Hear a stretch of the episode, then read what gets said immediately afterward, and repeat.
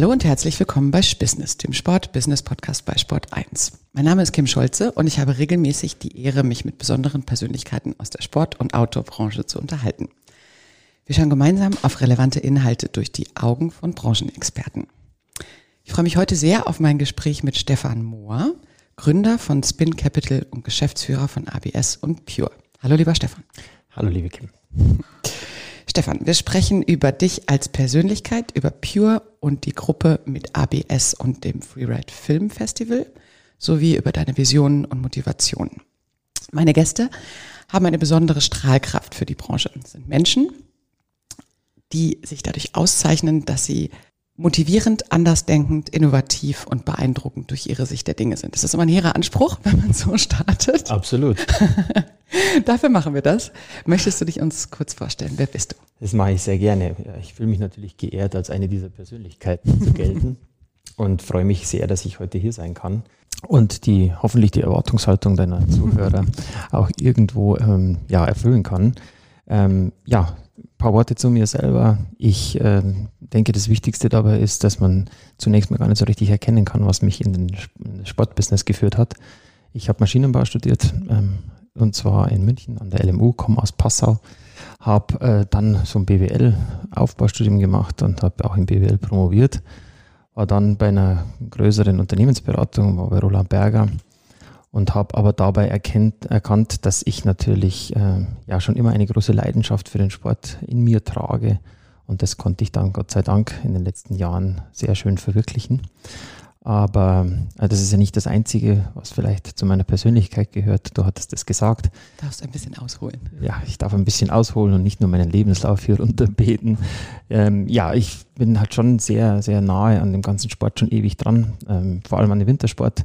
Habe eine sehr intensive Beziehung zum Wintersport. Äh, ja, mein Onkel war Trainer der deutschen Skinationalmannschaft, von daher ist das natürlich auch immer etwas, was eine Leidenschaft dann auch durchaus in einem wecken kann. Und das hat es bei mir sicherlich getan.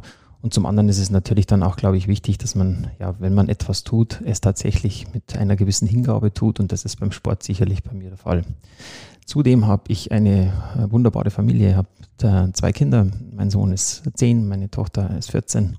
Von daher ist es auch privat ziemlich spannend momentan. Und da kann man sich sicherlich vorstellen, dass man sich auch die eine oder andere Motivation holt, gerade was unsere wunderbare Marke Pure betrifft. Ich glaube, es geht einfach schlicht und ergreifend auch ein bisschen darum, was machen wir für unsere nächste Generation ein bisschen besser oder vielleicht sehr viel besser. Und das sieht man ja dann am eigenen Leibe, wenn man Kinder hat, was das tatsächlich dann auch bedeuten soll. Was die Verantwortung ist. Ne? So ist es. Vielleicht kannst du noch ein bisschen ausholen, was dich äh, vor, dass wir so den Bogen schaffen zur Gründung von Spin Capital, was äh, du vorher alles gemacht hast. Da war ich ja jetzt selber ein bisschen überrascht, aus welchen Ecken du eigentlich deine Expertise nimmst. Ja, Vielleicht holst du uns ein bisschen ab. Sehr gerne. Also wie gesagt, ich war bei Roland Berger äh, und habe dort die Strategieberatung gelernt und äh, wollte mich dann aber selbstständig machen. Und was macht man schon, wenn man kein Geld hat? Man gründet eine eigene Beratung. äh, das heißt, wir haben eine Sport- und Kulturberatung gegründet, zusammen mit meinem Kompagnon, äh, die hieß oder heißt Actori. Und ähm, im Rahmen unserer Tätigkeiten dort haben wir auch ähm, B2Run, äh, den größten Firmenlauf der Welt damals gekauft und zu einer sehr großen Laufserie ausgebaut diese Laufserie schlussendlich verkauft und da wurde dann tatsächlich auch mein unternehmerisches Gen noch stärker geweckt, wenn man so will, als ich es vielleicht schon vorher in mir getragen habe. Und das hat dann da schlussendlich dazu geführt, dass ich immer mehr in diesem Bereich Firmen kaufen, sie zu entwickeln und möglicherweise auch zu verkaufen tätig sein wollte. Aber eins war immer klar, es musste immer im Sport sein. Ähm, da gab es kein Vertun und kein rechts oder links schauen. Und das ist etwas, was wir dann mit Spin Capital schlussendlich 2015 verwirklicht haben. Spin Capital als eine Beteiligungsgesellschaft zu gründen, unter der sich hoffentlich tolle Marken finden. Und das haben wir dann sozusagen 2015 realisiert. Wie ging das los? Was war, was war der Start? Der Start war sehr spannend eigentlich. Also natürlich, wie es immer so ist, ähm, über gewisse Netzwerkkontakte wurde mir auch mal ABS schon 2013, glaube ich, mal angetragen. Ähm, aber wer den vorherigen Eigentümer kennt, der weiß, dass man durchaus hart mit ihm verhandeln muss und kann und sich vielleicht bevor auch nicht einigen kann. Bevor wir uns zu sehr in unserer Bubble bewegen, weil wir natürlich wissen, natürlich. worüber wir sprechen, sag kurz, was ist ABS? Wer ist der Eigentümer? Du musst dich immer so ein bisschen hineinversetzen. Ja? Das ist vielleicht. Genau. Ja, 2013 wurde eben ABS mir angetragen, ABS als der Erfinder der Lawinen-Airbags und damit natürlich tatsächlich auch eine ikonische Marke. Und äh, ja, viele sagen ja heute noch, auch wenn sie sich einen Lawinen-Airbag einer anderen Marke kaufen, ich hole mir einen ABS. Mhm. Und das, Wofür steht denn ABS? Ja, Avalanche Secure Tem System, das äh, Avalanche Balloon Secure Tem, so, das ist die richtige, richtige Ausdruck. Also tatsächlich ein, wenn man so will, schon ein komischer Begriff zunächst mal, aber durch die Abkürzung natürlich da mittlerweile tatsächlich eine ikonische Marke. Und ja, das war der Grund, warum wir uns dem natürlich genähert haben, mhm.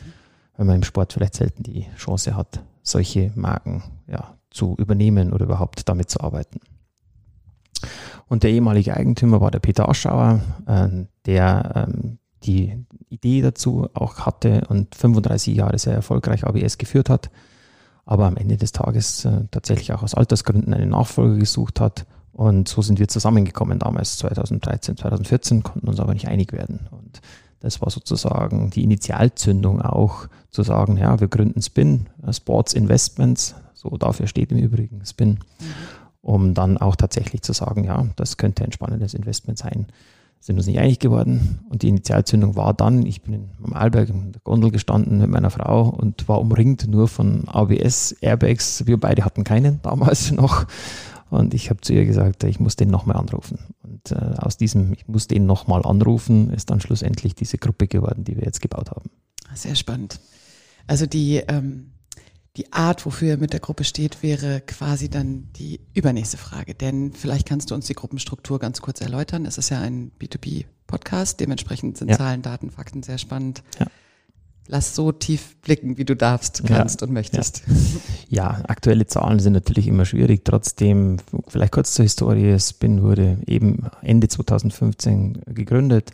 Wir haben dann eine gewisse Phase der Suche und auch des Verhandelns gehabt, am 2017 ABS eben äh, gekauft, haben 2018 Pure, wie wir glauben, den Pionier, was nachhaltige Sportbekleidung betrifft, gekauft und 2019 äh, das Freeride Film Festival und die Freeride Experience. Getragen wird das Ganze, wenn man so will, als Gründer natürlich auch von meiner Person, aber ich habe sehr, sehr starke Partner ähm, und die ähm, haben tatsächlich auch natürlich sehr viel Lust daran, in den Sport zu investieren und mit, mit uns eben ein Vehikel gefunden. Äh, so das ist eine klassische Beteiligungsstruktur, wenn man so will. Das heißt, Spin hat an allen Gesellschaften mindestens die Mehrheit, wenn nicht sogar die absolute Mehrheit, wenn nicht sogar 100 Prozent. Ja, und was vielleicht noch für deine Zuhörer natürlich sehr spannend ist, dass wir ähm, einen sehr tollen Mitstreiter gerade bei ABS haben, Felix Neureuter, mein Onkel wiederum, von dem ich vorher erzählt habe, ist sein Partneronkel, von daher gab es eine direkte Verbindung ist auch beteiligt an ABS und darüber freuen wir uns natürlich sehr. Und das zeigt halt eben, denke ich, auch und demonstriert, dass man da sicherlich auch äh, ja, viel Spaß haben kann, an so einer Marke diese zu entwickeln und das auch als ehemaliger Skirennfahrer. Mhm, mit einer großen Expertise, ne? So ist es. Das heißt, die Faktenlage haben wir. Wenn wir in Zahlen und Daten gehen, kannst du uns ein bisschen sagen, welche Unternehmensgrößen da gerade zusammenstehen? Kannst du da so ein kleines bisschen eintauchen? Also auch da möchte ich natürlich auf die aktuelle Situation nicht eingehen, aber ich kann natürlich trotzdem ein bisschen was sagen, wo wir hinwollen. Ähm, ABS war mal marktbeherrschend, äh, bevor sozusagen viele andere Marktteilnehmer auch in diesen Markt eingetreten sind. Und da haben wir großen Respekt davor, was andere auch geschafft haben. Aber wir wollen natürlich wieder Marktführer werden, gerade in unserem Kernsegment, was die Lawinen-Airbags betrifft. Aber wir wollen diese Marke natürlich signifikant ausbauen. ABS hatte mal in Spitzenzeiten zwischen 15 und 20 Millionen Euro Umsatz. Ähm, und da wollen wir auch wieder hin. Und das ist so ungefähr die Größenordnung, die man sich bei ABS vorstellen kann. Ich glaube, bei Pure könnte es sogar noch ein Stückchen weitergehen. Ähm, wir glauben, dass der Markt deutlich größer ist natürlich und dass es, wie immer ein schöner Managementspruch, leichter ist, in einem großen Markt einen kleinen Marktanteil zu bekommen, als in einem kleinen Markt einen großen Marktanteil. Und da sehen wir uns mit Pure sehr, sehr gut positioniert und auf einem guten Weg. Die Zusammensetzung der Gruppe hast du ja dir ganz genau überlegt und in meinen Messezeiten haben wir da auch äh, gemeinsam dran gearbeitet, wie diese besondere Positionierung zwischen Produktentwicklung und Konsument sich äh, eigentlich zusammensetzt. Magst du uns da so ein bisschen die Einblicke geben, weil das ja schon spannend ist, wie ihr das äh, euch ausgedacht habt. Ja, ich glaube, dass äh, man schon erkennen muss, dass sich äh, alle Märkte wandeln und dass die Sportindustrie, da freue ich mich ja manchmal, dass ich ein bisschen ein Außenseiter sein darf ähm, oder ein jemand, der von draußen ein bisschen auch in diesen Markt hineingekommen ist, dass sich die auch verändern muss. Und äh, unsere erste Erkenntnis war tatsächlich, wir nehmen es in die eigene Hand und das ist der Grund, warum wir diese Gruppe geformt haben mit dem Freeride Film Festival und der Freeride Experience. Äh, wir wissen sehr wohl, dass die ganzen Online-Kanäle an Bedeutung enorm zunehmen. Ähm, da ist nach wie vor der abgedroschene Spruch Content is King absolut relevant und das ist der Grund, warum wir Freeride Film Festival und die Freeride Experience dazugenommen haben. Freeride Film Festival zur Erklärung für deine oder für unsere Hörer, ähm, Hörerinnen, Hörerinnen und Hörer natürlich ähm, ist sicherlich mit eins der bedeutendsten Filmfestivals, gerade im Freeride-Bereich, sehr renommiert und schon seit mehreren Jahren sehr erfolgreich. Und es liefert uns sehr viel Content, ähm, sehr viel Einblick auch in diejenigen, die unsere Produkte benutzen. Ähm, und die Freeride Experience schafft eben auch als, kleines, als kleiner Reiseveranstalter die Möglichkeit, tatsächlich ja, unsere Produkte auch auszuprobieren. Und dieses Gesamtgebilde, das wir als Home of Adventure bezeichnen, das ist jetzt, ähm, worum es uns geht, eben nicht nur Produkte zu verkaufen, sondern ein Abenteuer, ein Erlebnis. Und das können wir selbst gestalten. Da brauchen wir sozusagen, wenn man so will, eigentlich keine Dritten dazu. Und als kleine Unternehmen, die wir noch sind, das selbst in die Hand zu nehmen, war für uns eigentlich, ähm, wenn man so will, die Initialzündung, das auch so aufzubauen sehr spannender Bogen zwischen Leidenschaft sowohl als Unternehmer als auch für die verschiedenen Sportarten, die du da vereinst. Ich muss mich äh, jetzt entscheiden, in welche Richtung meine nächsten Fragen gehen. Ich würde gerne erstmal beim Unternehmer bleiben. Ja. Was macht es äh, in, der, in der leidenschaftlichen Unternehmensführung für dich aus und wann würdest du sagen, es ist gelungen? Ich glaube, dass wenn, also das ist tatsächlich eine sehr spannende Frage, weil Unternehmertum ist, wenn man so will, meine zweite Passion. Wie man sieht, das zieht sich wie ein roter Faden tatsächlich durch mein Leben. Ich habe relativ früh begonnen, Unternehmer zu sein und das hat sehr häufig sehr, sehr gut funktioniert. Und ich glaube, dass es im Wesentlichen darum geht, keine Angst vor Risiko zu haben, ähm, wirklich Risiko auch zu nehmen und zu wissen, dass eben auch Dinge schiefgehen können und relativ schnell Entscheidungen zu fällen. Und ich glaube, dass das auch ganz, ganz wichtig ist und dass das für viele auch in der Branche jetzt wichtig ist, weil die Dinge werden sich verändern, sie werden sich rasend schnell verändern und da wird man sehr, sehr schnell gute Entscheidungen treffen müssen. Und das gepaart, und das denke ich, habe ich tatsächlich auch meiner Zeit bei der Beratung zu verdanken, gepaart mit einer guten Analytik, ähm, mit wirklich einer, einer sehr fundierten Zahlen, Daten, Faktenlage, dann glaube ich, kann man, hat man eine hohe Wahrscheinlichkeit, dass man und als Unternehmer auch eben auch erfolgreich ist. Möchtest du in Richtung Leadership noch was sagen? Weil da geht es ja auch gerade so ein bisschen hin, wenn du sagst, wir sind eigentlich nicht mehr in Strukturen, sondern müssen täglich neue andere Entscheidungen treffen. Gerne. Ähm, ich glaube, dass das Thema Unternehmertum, so wie wir es gerade, wo ich es gerade beschrieben habe, dass das auch alle unsere Führungskräfte verinnerlicht haben. Äh, ich möchte schon den berühmten Unternehmer im Unternehmen haben. Äh, ich, das kennt jeder von meinen Mitarbeitern den Spruch, äh, wir brauchen niemanden, der sagt, Herr Lehrer, am Klo brennt Licht hätte ganz gerne einen, der es ausmacht. Und das ist tatsächlich etwas, was für uns ganz wichtig ist, was die Führung des Unternehmens betrifft.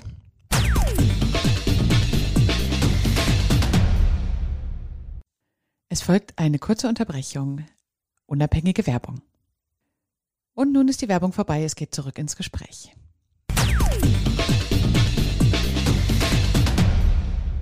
Wahrscheinlich werden wir ganz, ganz andere Voraussetzungen vor uns haben, was unsere Unternehmerdenke betrifft, was die Marktlage betrifft und was auch, äh, wie du es gesagt hast, nicht nur auf die einzelnen Marken sich bezieht, sondern in deinem Fall natürlich auch nochmal um andere Investments. Würdest du deine Markteinschätzung und das, was in, in den nächsten Monaten und auch mittelfristig auf uns zukommt, mal mit uns teilen? Ja, sehr gerne. Äh, ich glaube, der Sportmarkt ist schon ein bisschen anders als alle anderen Märkte, unter anderem auch anders als der Textilmarkt, den klassischen, den man sonst kennt. Also seit Jahrzehnten wird sozusagen in Herbst, Winter, im Frühjahr, Sommer gedacht, obwohl seit 40 Jahren es ganz andere Player wie H&M und Zara gegeben hat, die quasi das aufgehoben haben. Trotzdem ist es im Sportmarkt so geblieben und ich sehe gerade jetzt neue Player auf den Markt kommen, die das komplett anders denken. Zum Beispiel eben Revolution Race oder Fabletics oder Oceans Apart, die da tatsächlich noch klein sind, aber rasant wachsen und genau diese Regeln, die der Sportmarkt ja immer wie eine Monstranz vor sich herträgt, komplett brechen und äh, sich an keine Saisons mehr halten, ähm, an keine Styles mehr halten und äh, nicht mit großem Aufwand im Sommer äh, die Klamotten raus und dann am Anfang vom Winter wieder ganz andere wieder rein und das gleiche wieder sechs Monate später andersrum zu machen. Und da geht für mich definitiv die Zukunft hin. Und da würde ich mich sehr, sehr freuen, wenn man das nicht immer so als Konkurrenz zwischen ja, der Handel und der Hersteller sieht, sondern dass man eben gemeinsam mit großen Händlern an solchen Dingen arbeitet. Sich eben zu trennen von diesem Irrsinn, äh, der Supply Chain, der da dahinter hängt, der Aufwand, der da dahinter hängt. Und glaube, das wird in der Zukunft kommen. Und wenn sich der stationäre Handel und auch die, wenn man so will, die Marken, die eben mit dem stationären Handel zusammenarbeiten, da nicht verändern, dann werden das andere Marken machen, die einfach nur noch den Online-Kanal bespielen. Und da sehe ich einen deutlichen Wandel und äh, wir werden uns da sehr, sehr rasant auch darauf einstellen. Wie konkret kannst du da gehen, wenn du sagst, kein Konkurrenzdenken zwischen Handel und Marke? Hast du was Spezielles im Kopf? Ja, ich glaube, dass schon sehr, sehr, ähm, sehr, sehr viel damit getan werde, wenn man äh, vielleicht auch ein gegenseitiges Verständnis hat. Ich habe es äh, letzte Woche auch zu meinen Mitarbeitern gesagt, Irgend, irgendwie sind wir da immer so in der Mitte drin. Also der Handel will am 1. Oktober am liebsten alles in seinem Laden haben. Ähm, der asiatische Produzent sagt mir aber, äh, tut mir leid, bei uns war Corona, wir hatten zwei Monate zu. Und diese Situation zu managen, das grenzt einfach an Unmöglichkeit. Und ich glaube, dass man da, da wir sehr nahe sind eben an, dem, an so einem Sporthandel im Dach, dass man da einfach ganz anders denken muss und auch durchaus sagen muss, ja, man muss mehr Flexibilität haben. Ähm, wir müssen so flexibel sein und da glaube ich, muss der Sporthandel auch mit diese Flexibilität tragen. Hast du schon ein konkretes Wunschmodell, wie sich das, wenn sich das umsetzen lassen würde, in zwei Jahren gestaltet? Ich glaube, dass schon sehr, sehr, Entschuldigung, dass da schon sehr, sehr viel ähm, gewonnen wäre, wenn man sich ein bisschen von diesem saisonalen Denken löst. Ähm, und wenn man tatsächlich auf Constant Replenishment umstellt, ähm, eben tatsächlich auch zu versuchen, das Jahr als ein Jahr zu sehen und nicht nur als zwei Saisons ähm, und damit dann tatsächlich auch bedarfsgerechter ähm, sein Läger füllt und dann eben auch verkauft. Und ich glaube, das als Denkansatz, ohne ein fertiges Modell natürlich da dahinter zu packen, ähm, wäre schon sehr viel gewonnen, wenn man das mit zumindest großen Playern machen könnte, ähm, die tatsächlich auch in der Lage sind dazu, das gemeinsam mit den, mit den Herstellern auch durchzuziehen. Das ist ja fast ein bisschen ein Aufruf an die, an die Branche dabei. Und ähm, hast du schon konkrete Pläne für, weil es ist ja oft der Bestandteil, wer arbeitet denn eigentlich an solchen Themen? Arbeiten die Verbände dran? Arbeiten die Einkaufsverbände dran oder wer ist es denn, der wirklich der, der Stein des Anstoßes dann wird? Ja, am Ende des Tages geben ja manchmal Opportunitäten solche Dinge vor. Ähm, wir haben ja mit Stefan Herzog, äh, dem also Geschäftsführer und auch Präsidenten des äh, Sporthandelsverbandes, da einen sehr guten Partner. Und äh, da ist es natürlich auch möglich, schon Dinge so zu platzieren. Und, aber um dir da vielleicht auch noch eine konkrete Antwort auf die Frage zu geben, ich erkenne einfach, dass die Player, die einen starken Online-Anteil haben, da sehr gewillt sind, mit uns über solche Dinge zu sprechen. Und das ist sicherlich der erste Ansatz, wobei ich mir das sicherlich auch für andere große stationäre Händler wünschen würde. Dankeschön. Ich würde gerne ein bisschen Richtung der Marken gehen, was da das nächste ist, denn dann sind wir ja in dem Bereich der Leidenschaften, was jetzt den kommenden Winter betrifft. Ähm, was die Marken für mich ausgemacht haben, schon seitdem ich in dem, in dem Markt arbeite und natürlich nach wie vor sind, weil ABS für Verantwortung, Sicherheit am Werk steht, dass wir uns äh, darum kümmern müssen und auch im Rahmen der Messe war das immer ein ganz großes Ansinnen von mir, dafür zu sorgen, dass sowohl Marken als auch Handel dafür stehen, dass nicht jeder sich einfach so einen Rucksack kauft und losläuft. Sehr schwieriges Thema. Das wäre das eine, wo ich gerne so ein bisschen deine Meinung hätte und mhm. natürlich auch auf ähm, Pure, wie du gesagt hast, der Pionier äh, mit all der Leidenschaft, die da schon immer drin steckt, auch von den Vorbesitzern vom Timo Perschke so ein bisschen, ähm, in welche Richtung geht der Pure? Und du hast mit beiden Marken ja, glaube ich, das große Verantwortungsthema bei dir für den Markt, für die Produkte, für den Handel und auch für die Konsumenten. Also hol mich mal inklusive der Zuhörerinnen so ein bisschen ab. Ja, man kann das vielleicht auch in zwei Sätzen zusammenfassen. Protect your life, protect your nature. Ähm, ABS steht eher für die eine, für die erstgenannte, ähm, für den erstgenannten Satz und äh, Pure sicherlich eher für den zweitgenannten. Ähm, ich sehe ABS tatsächlich als eine unfassbar faszinierende Marke. Ich sehe wirklich da für uns große Möglichkeiten, eben nicht nur im Lawinen-Airbag-Markt tätig zu sein, sondern außerhalb des nur mal als vorab gestellt, weil na, äh, trotzdem haben wir, wenn man so will, mit, mit äh, unserem Lawinen-Airbag natürlich nach wie vor als Erfinder dieser Kategorie eine große Verantwortung für unsere Konsumenten, natürlich auch für unsere Nutzer. Und ich glaube, auch da können wir mit dem Konstrukt, das wir geschaffen haben, eben gerade auch mit dem Content, der ja nicht nur unterhalten, sondern vielleicht auch manchmal mahnen und warnen soll, da tatsächlich auch viel Aufklärungsarbeit schaffen. Wir werden in diesem Jahr das erste Mal Testcenter etablieren, die wir in Deutschland jetzt mal als Piloten auch aus, äh, aufbauen. Ähm, dort wird man einen ABS-Rucksack unter fachgerechter Anleitung sich ausleihen können, wird ihn erklärt bekommen, wird eine Anleitung bekommen, wie man ihn benutzt kann ihn dort sich ausleihen, kann ihn wieder zurückgeben, kann ihn warten lassen und so den Kreislauf irgendwo da auch schließen und natürlich auch sehr, sehr viel Know-how vermitteln. Also das wird ein, wenn man so will, viel weitergehendes Modell sein, als eben nur einen Lawinenairbag zu verkaufen. Hoffentlich dann auch mit der Brücke verantwortungsvoll im Sinne der Nachhaltigkeit zu reisen und äh, sich anders darum zu bemühen. Genau. Also ich glaube auch da, das ist natürlich bei Pure, denkt man häufig, naja, ähm, diese Marke muss doch Verantwortung für den gesamten Planeten auch irgendwo übernehmen. Nur das können wir natürlich nicht. Wir können natürlich versuchen, an einer sehr wesentlichen Stelle, also ich meine, wir wissen ja auch, dass ein Prozent der Textilien nur recycelt, in den Recycle-Kreislauf zurückgeführt werden. Und da können wir als Pure natürlich schon viel machen, weil es gibt keine Marke, und da stehe ich auch dazu, die in der gesamten Kollektion so nachhaltig aufgestellt ist und so nachhaltige Produkte bietet wie Pure. Und das, äh, da können wir sehr viel machen. Äh, wir können auch da viel aufklären, ähm, aber am Ende des Tages ist natürlich der Einzelne verantwortlich dafür. Aber wir sehen ja, dass, dass wir mit einer auch da fast schon ikonischen Marke, immerhin hat Greta Pure getragen. Von daher glauben wir, dass wir da schon sehr, sehr weit sind. Dankeschön, Stefan. Vielleicht kannst du ein bisschen ausholen, was du in Zukunft siehst, wenn du sagst, die nachhaltigste also nachhaltigste Marke hat ja auch viel dann mit dem Image zu tun und mit der Kommunikationsarbeit drumherum. Aber ihr setzt mit Pure gewisse Bestandteile Richtung Kreislaufwirtschaft. Vielleicht kannst du das so ein kleines bisschen beschreiben, wie du es machst, weil die Zirkularität ja wirklich das Thema ist, was jetzt egal in welchem Bereich des Outdoor-Marktes wahrscheinlich das Beherrschende ja. werden wird. Und da habt ihr Akzente gesetzt, beziehungsweise du hast wahrscheinlich eine Vision des idealen zirkulären Produkts. Ja, also äh, ich glaube, die Vision, ich möchte sogar ein bisschen erweitern, muss sich auf die gesamte Kollektion sozusagen ausweiten. Und das ist eigentlich die größte Schwierigkeit, nachdem wir ja für, von verschiedenen Materialien, für verschiedene Verwendungsgebiete sprechen, müssen wir versuchen, alles, was sozusagen möglich ist, in den Kreislauf zurückzuführen. Am Ende des Tages äh, ist es wichtig, dass aus einer Jacke wieder eine Jacke wird wie es unsere Produktdesignerin immer so treffend formuliert. Und das ist unser Anspruch. Und was ist das ideale zirkuläre Produkt? Ich glaube, mit unserem Undyed Parker und unserer Undyed Kollektion sind wir schon relativ weit. Ähm, wir haben da ja auch eine sehr, sehr schöne Partnerschaft und äh, da haben wir natürlich auch tatsächlich es geschafft, das erste Mal auch eine recycelbare Membran auch da zu verwenden und das ist schon sehr, das ist schon sehr, sehr weit.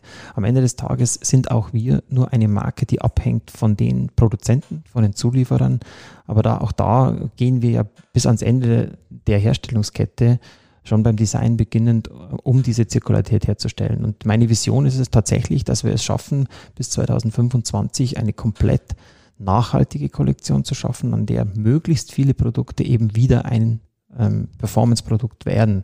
Und möglichst viele, da muss man auch tatsächlich auch dem Rechnung tragen, was technisch möglich ist.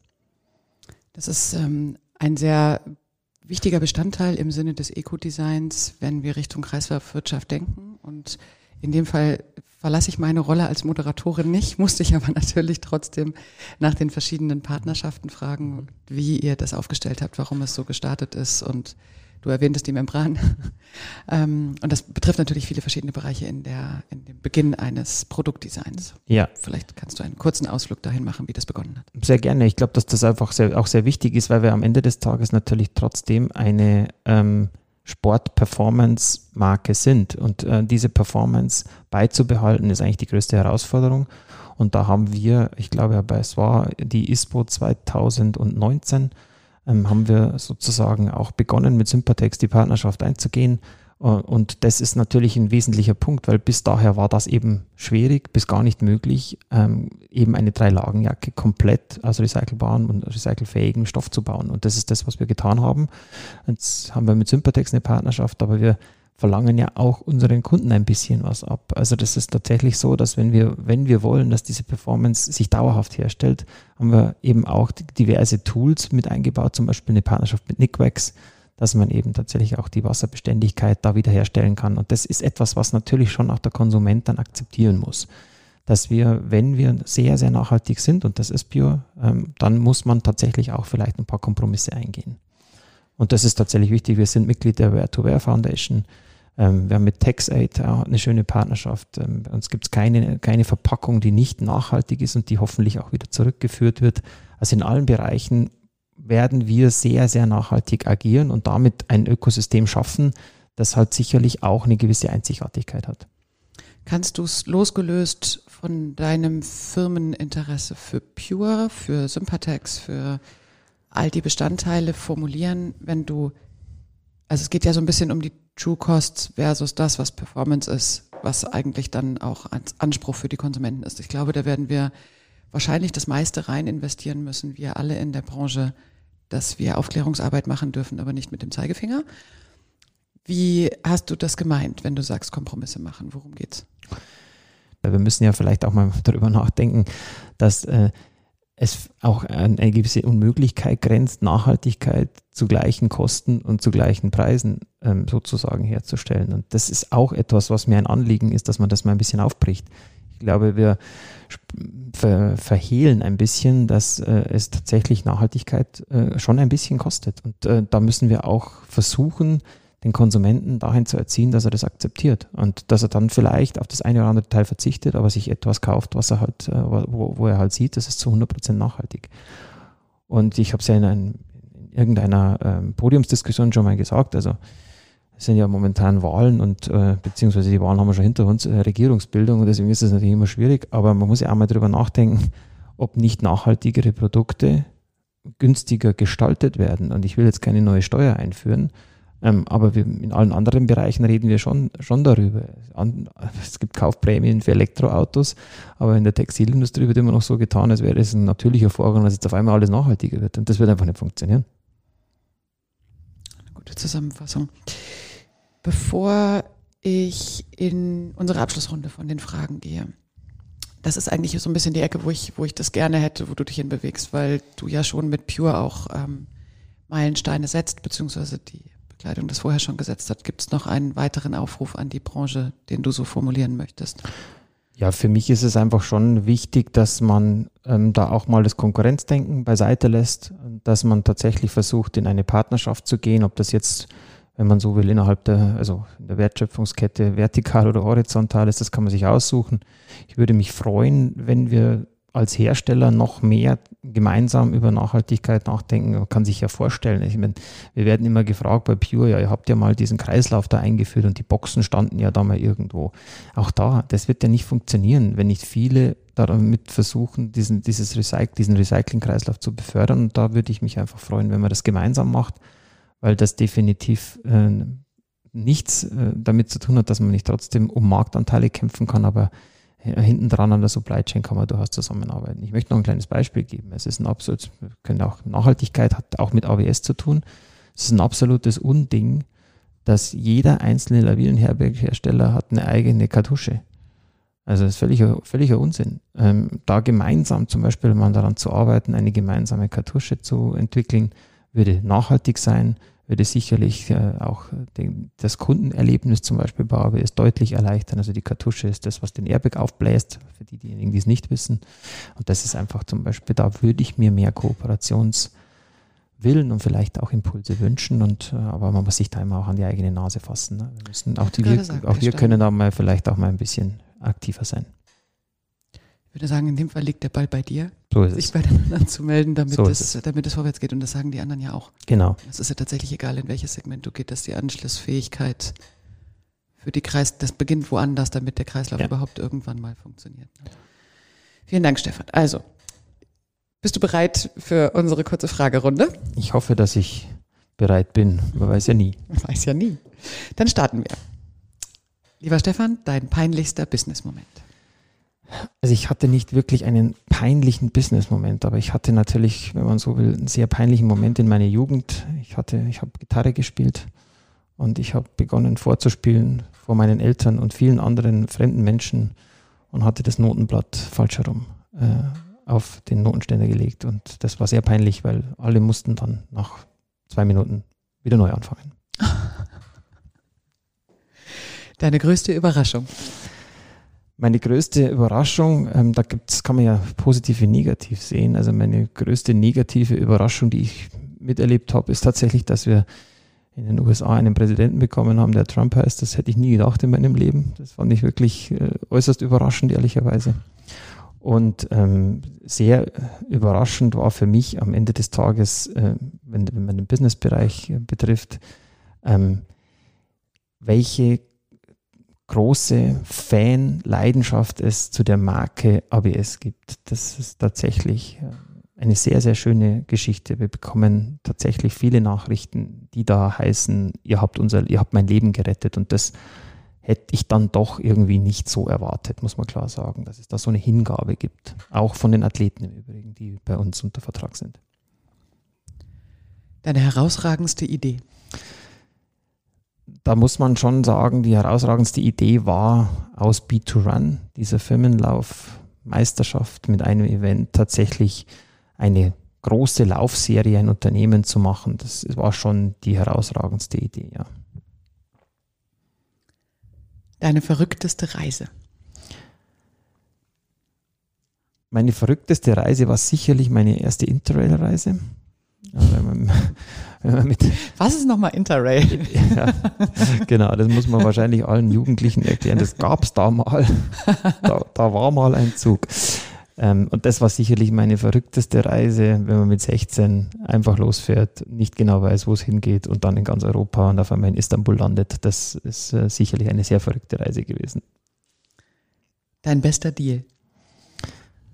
Ja, der liegt natürlich hoffentlich noch vor mir. Ähm, von daher hoffe ich, dass das eine Frage ist, die man, die man, die man in die Zukunft ähm, auch transferieren kann.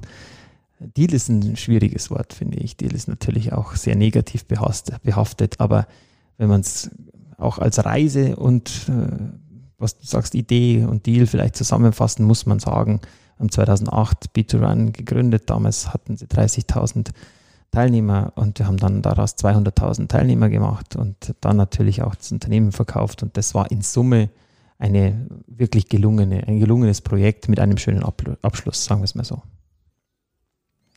Dein Beitrag, die Welt ein bisschen besser zu machen. Das mache ich tatsächlich jeden Tag, indem ich für die Marke Pure brenne. Und ich glaube, das ist sicherlich, wäre der größte Beitrag, Marken wie Pure tatsächlich so weit zu bringen, dass sie ja von sehr, sehr vielen Menschen verwendet werden, natürlich auch ähm, in, ihrer, in ihrer Leidenschaft, in ihrer Freizeit dann auch benutzt werden. Und dann, glaube ich, haben wir viel geschafft. Wenn Marken wie Pure tatsächlich auch mit diesem Nachhaltigkeitsanspruch ähm, den Markt irgendwann mal vielleicht auch beherrschen. Und, ich möchte es auch nicht verhehlen, dass ich doch versuche, immer ein guter Familienvater zu sein. Und sehr viel Pathos jetzt hier in dieses äh, Gespräch reinzubringen, aber das ist mir tatsächlich wichtig. Dein inspirierendster Moment? Mein inspirierendster Moment war wahrscheinlich schon diese, ähm, wenn man so will, Gondelreise umringt von lauter ähm, ABS-Nutzern, äh, wir keinen, und tatsächlich zu sagen, das muss ich nochmal versuchen. Das ist sicherlich, das hat mich nicht losgelassen, ja. Und ja, wer da natürlich immer ein großer, großer Partner ist, diese Inspirationen auch auszutauschen, ist meine Frau. Das macht immer Spaß, äh, auch mit ihr über Business zu reden und die dann sagt, komm, das musst du nochmal machen. Hast du wahrscheinlich schon die nächste Frage vorweggenommen, nämlich deine verlässlichste Quelle. Ja, ist tatsächlich so. Ähm, das macht sehr viel Spaß, ähm, wenn man jemanden hat, mit dem man tatsächlich auch die verschiedenen Perspektiven besprechen kann. Es geht ja nicht immer nur um die reinen Zahlen und die Daten, sondern es geht tatsächlich auch um ein Gespür. Ich habe es vorher gesagt, wenn man Risiko ähm, auch nehmen will, dann muss man mehrere Aspekte und Facetten von so einer Entscheidung auch äh, durchleuchten und das da braucht es sehr, sehr, sehr, sehr häufig auch mal eine sehr gute und äh, schlaue, auch durchaus gerne aus der weiblichen Perspektive sich ansehende Meinung. Möchtest du uns ein Buch, einen Podcast oder einen Film empfehlen? Hast du? Ich lese sehr, sehr gerne und äh, es gibt für mich ein Buch, das ist outstanding und das heißt Das Wunder von Berlin. Äh, Daniel James Brown. Da geht es um neun Ruderer, die 1936, also amerikanische Ruderer, die 1936 damals gegen Nazi-Deutschland den, äh, den, den, äh, den Ruderachter, 8 plus Steuermann, eben dann auch gewonnen haben. Und die Geschichte, die ist einfach ausschließlich faszinierend. Und dieses Buch, wenn man sich fokussieren will, dann möchte ich mich dann da, möchte das gerne jedem ans Herzen legen. Dankeschön. Und äh, im Zuge deiner Aufrufe, die du jetzt gemacht hast, wie kann man denn mit dir in Kontakt treten? Wie erwischt man dich am besten? Ja, am besten über more at spincapital.de. Da bin ich sehr gut erreichbar, aber natürlich auch über alle gängigen anderen ähm, Medien, auch über LinkedIn natürlich sehr, sehr, sehr, sehr gerne und jederzeit hier in München in der Gunde-Linden-Straße. Sehr schön, Stefan. Damit sind wir am Ende. Ich danke dir. Ich hoffe, dir hat so viel Spaß gemacht wie mir und unseren ZuhörerInnen auch. Vielen, vielen Dank. Natürlich war sehr, sehr, sehr, sehr spannend und ich hoffe, ich konnte deinen Zuhörerinnen äh, und Zuhörern auch ein bisschen was äh, rüberbringen, was mir wichtig ist. Schöner Aufruf, denn ähm, unser Podcast lebt vom Feedback und deswegen alle, die ähm, zugehört haben, denen es gefällt, gerne kommentieren und auch Vorschläge. Hast du jemanden, den du gerne in meinem nächsten Podcast sehen und hören würdest? Reinhold Messner. Reinhold Messner. okay, ich überleg mal. Vielen Dank und äh, allen einen schönen Tag. Danke.